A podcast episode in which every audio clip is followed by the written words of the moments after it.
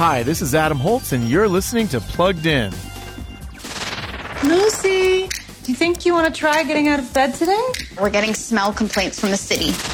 Now playing in theaters, the Broken Hearts Gallery introduces us to Lucy Gulliver. She's a romantic, but she's not very good at romance. Lucy's latest failure prompts a night of heavy drinking. The nice guy she mistakenly thinks is her Uber driver takes her home anyway.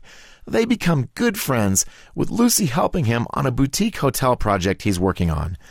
Lucy has some strong friendships, but suggestive content, frequent profanity, and a lot of drinking wreck this rom com's attempt at a Hallmark like vibe. So we're giving the Broken Hearts Gallery a 2 out of 5 for family friendliness. Read the full review at pluggedin.com slash radio. I'm Adam Holz for Focus on the Family's Plugged In Movie Review.